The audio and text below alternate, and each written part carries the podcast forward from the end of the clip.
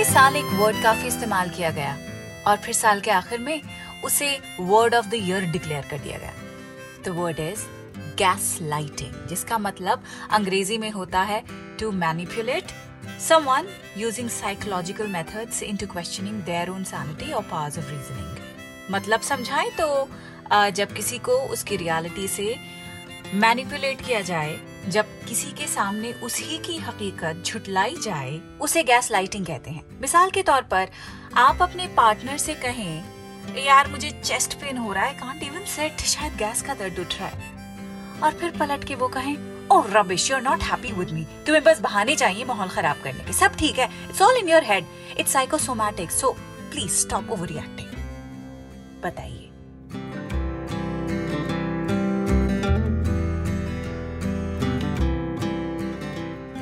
इस वक्त आपको कोई चाहिए जो आपको reality check they. That please leave your partner they are super toxic reality का मतलब है ट्रूथ सच्चाई कंडीशन स्टेट उर्दू में कहते हैं हकीकत। बड़ी अहम चीज़ है और इसी पर है आज का हमारा ये पॉडकास्ट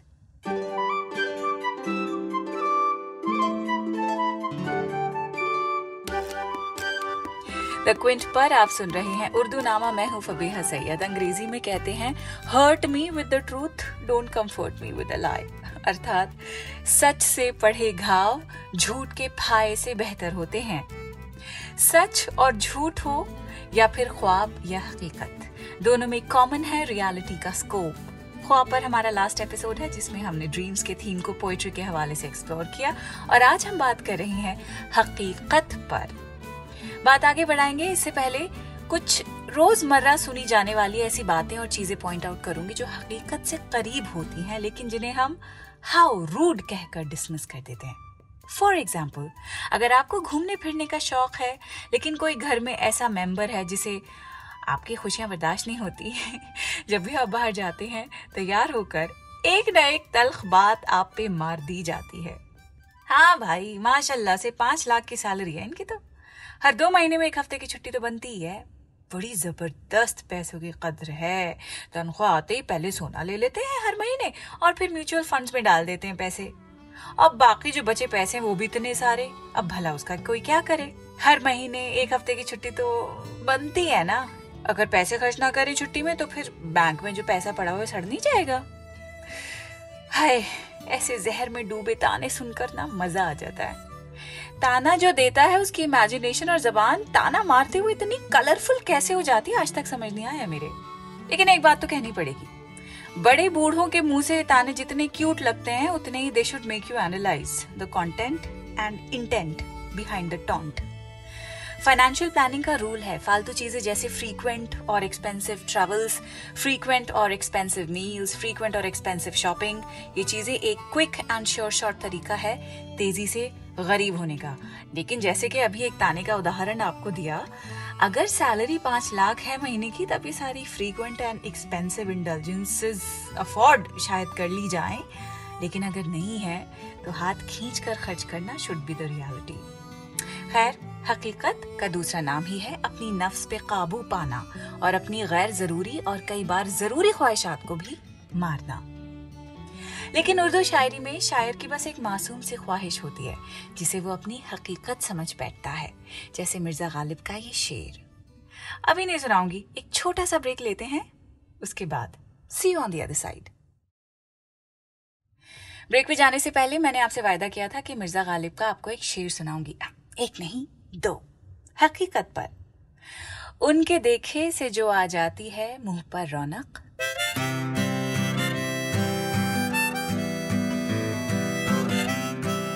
उनके देखे से जो आ जाती है मुँह पर रौनक, वो समझते हैं कि बीमार का हाल अच्छा है। हमको मालूम है जन्नत की हकीकत, लेकिन दिल के खुश रखने को गालिब, ये ख्याल अच्छा है।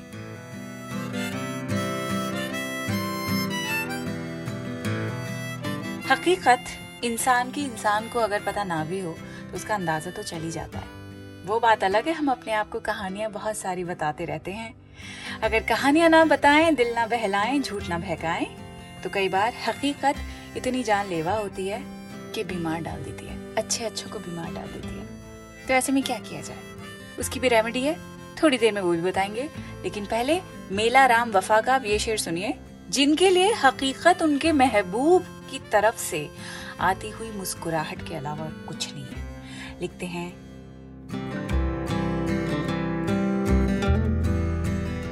एक बार उसने मुझको देखा था मुस्कुराकर। एक बार उसने मुझको देखा था मुस्कुराकर। इतनी तो है हकीकत, बाकी कहानियाँ हैं।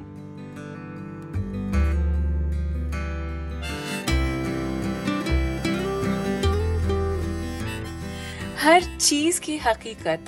देखने बैठेंगे तो अलग अलग कहानियाँ आपको दिखेंगी। मिसाल के तौर पे साहिर लुधियानवी को आँखों की हकीकत। इन तीन अशार में, तीन तो नहीं है, बाकायदा गज़ल थी, सिर्फ़ चुन के आपके लिए तीन अशार लेकर आई हूँ।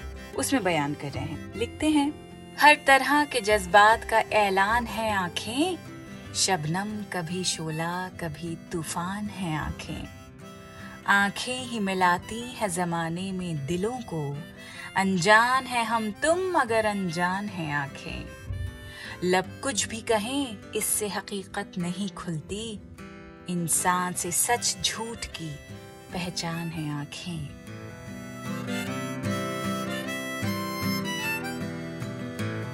आँखें सब कुछ बोल देती हैं।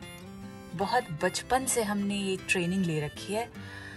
हमारे घर में गेस्ट्स आते थे, हमारी अम्मा जबान से कुछ नहीं बोलती थी, सिर्फ़ एक डेथ स्केयर देती थी। इतने ज़ोर से हमें घूरती थी और हम समझ जाया करते थे कि रोटी को रखने के लिए हमको वो कड़े हुए लखनवी रोटी दान निकालनी चाहिए। प्रिंटेड रोटी का कपड़ा नहीं चाहिए एम्ब्रॉयडर्ड चाहिए। अल्लाह का शुक्र फिर ये हुआ कि हम बड़े हो गए और हमारी अम्मी बूढ़ी। अब नहीं करती है घूरना घुराना कहते ना, ज़ोर ढल गया। I'm so sorry, I should not be talking about my mother like this. But yeah, this happened. okay. अपने बारे में जानना यानी खुद की रियलिटी पता होना भी एक नेमत होती है अपनी हकीकत का अंदाज़ा जब हो जाएगा तब कई सारी मुश्किलें आपकी यूँ ही खत्म हो जाएँगी कोई फालतू फिजूल की एक्सपेक्टेशंस आप खुद से लगाएँगे ही नहीं और जब फॉल्स होप्स नहीं रखेंगे खुद से तो फिर हार्ट ब्रेक भी नहीं होगा अब जब अपने लिए इतनी समझदारी का आप मुजाहरा दे रहे हैं तो फिर दूसरों के लिए भी तो ही होना चाहिए। दूसरों से इतनी एक्सपेक्टेशंस क्यों? फॉल्स होप्स क्यों? Why do keep breaking your heart anyway self realisation पर मुनीर नियाजी की बहुत ज़बरदस्त नज्म है और ये बहुत फ़ेमस भी है। वायरल हुई थी ये वीडियो उनकी। हर इस नज्म का उनवान है, हमेशा देर कर देता हूँ मैं। लिखते हैं, हमेशा देर कर देता हूँ मैं हर काम करने में। ज़रूरी बात कहनी हो, कोई वादा निभाना हो उसे आवाज़ देनी हो, उसे वापस बुलाना हो। हमेशा देर कर देता हूँ मैं। मदद करनी हो उसकी यार की, ढारस बंधाना हो, बहुत देरी न रस्तों पर किसी से मिलने जाना हो, हमेशा देर कर देता हूँ मैं। बदलते मौसमों की सैर में दिल को लगाना हो, किसी को याद रखना हो, किसी को भूल जाना हो, हमेशा देर कर देता हूँ मैं। किसी को मौत से पहले किसी गम से बचाना हो। हकीकत और थी कुछ उसको जाके ये बताना हो। हमेशा देर कर देता हूँ मैं हर काम करने में। ट्रूथ हर्ट्स लेकिन हकीकत की तलखी से भागेंगे तो हमेशा झूठ ही जीते रहेंगे। झूठ की ज़िंदगी तो कोई भी नहीं जीना चाहता। इसीलिए हकीकत कितनी ही भयानक क्यों ना हो, उसे एक्सेप्ट तो करना ही पड़ेगा। और एक्सेप्टेंस का पहला रूल खौफ को उखाड़ फेंकना है, डरना बंद करना है। बिल्कुल वैसे जैसे मुँह से नकवी की ये नज्म, जिसमें वो कहते हैं, मुझे अब डर नहीं लगता। हाउ लिबरेटिंग पढ़ती हूँ मैं हाँ? गौर से सुनिएगा। लिखते हैं।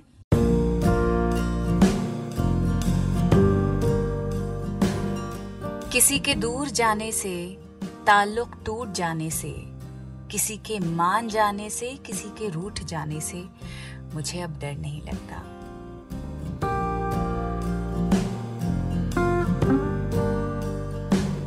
किसी को आजमाने से, किसी के आजमाने से, किसी को आजमाने से, किसी के आजमाने से, किसी को याद रखने से, किसी को भूल जाने से मुझे अब डर नहीं लगता। किसी को छोड़ देने से, किसी के छोड़ देने से, न क्षमा को जलाने से, न क्षमा को बुझाने से मुझे अब डर नहीं लगता। अकेले मुस्कुराने से, कभी आँसू बहाने से, न इस सारे जमाने से, हकीकत से फसाने से मुझे अब डर नहीं लगता।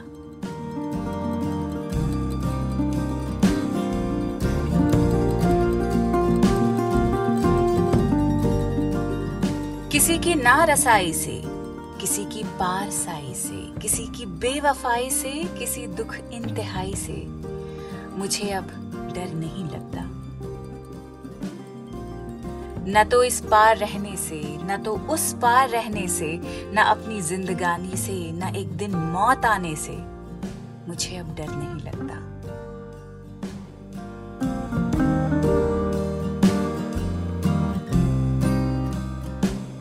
और एक बार जब दिल से डर निकल जाए, तब जो सच है, जो रियलिटी है, वो ही दिखेगी। चाहे कितनी नागवार क्यों ना हो, चाहे कितनी ही दुश्वारी ही क्यों ना हो। जैसे जावेद साहब की नज्म, दुश्वारी। लिखते हैं।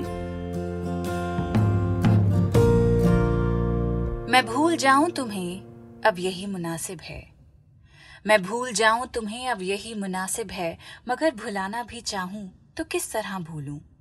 कि तुम तो फिर भी हकीकत हो, कोई ख्वाब नहीं। यहाँ तो दिल का ये आलम है, क्या कहूँ? कम वक्त भुला ना पाया वो सिलसिला जो था ही नहीं। वो एक ख्याल जो आवाज़ तक गया ही नहीं, वो एक बात जो मैं कह नहीं सका तुमसे, वो एक रब्त जो हम में कभी रहा ही नहीं। मुझे है याद वो सब जो कभी हुआ ही नहीं।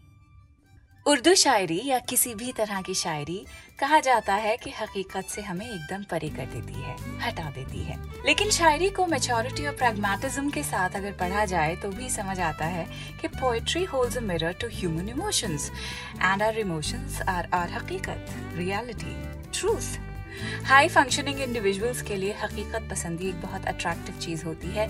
इसी नोट पर ये पॉडकास्ट यही खत्म कर रही हूँ मैं। अगले हफ़्ते का मेन्यू रहेगा ज़िंदगी की ऐसी हकीकत, जो वक्त के साथ ढल जाती है। लेकिन जब वो शबाब पे होती है वो हकीकत तो हर नामुमकिन चीज़ मुमकिन लगती है। मैं किसकी बात कर रही हूँ? अगर आप समझ चुके हैं तो इंस्टाग्राम पर मुझे मैसेज ज़रूर करिए और बताइए कि अगले हफ़्ते का थीम हमने क्या तय किया है। Till then take care of yourself खुदा हाफिज।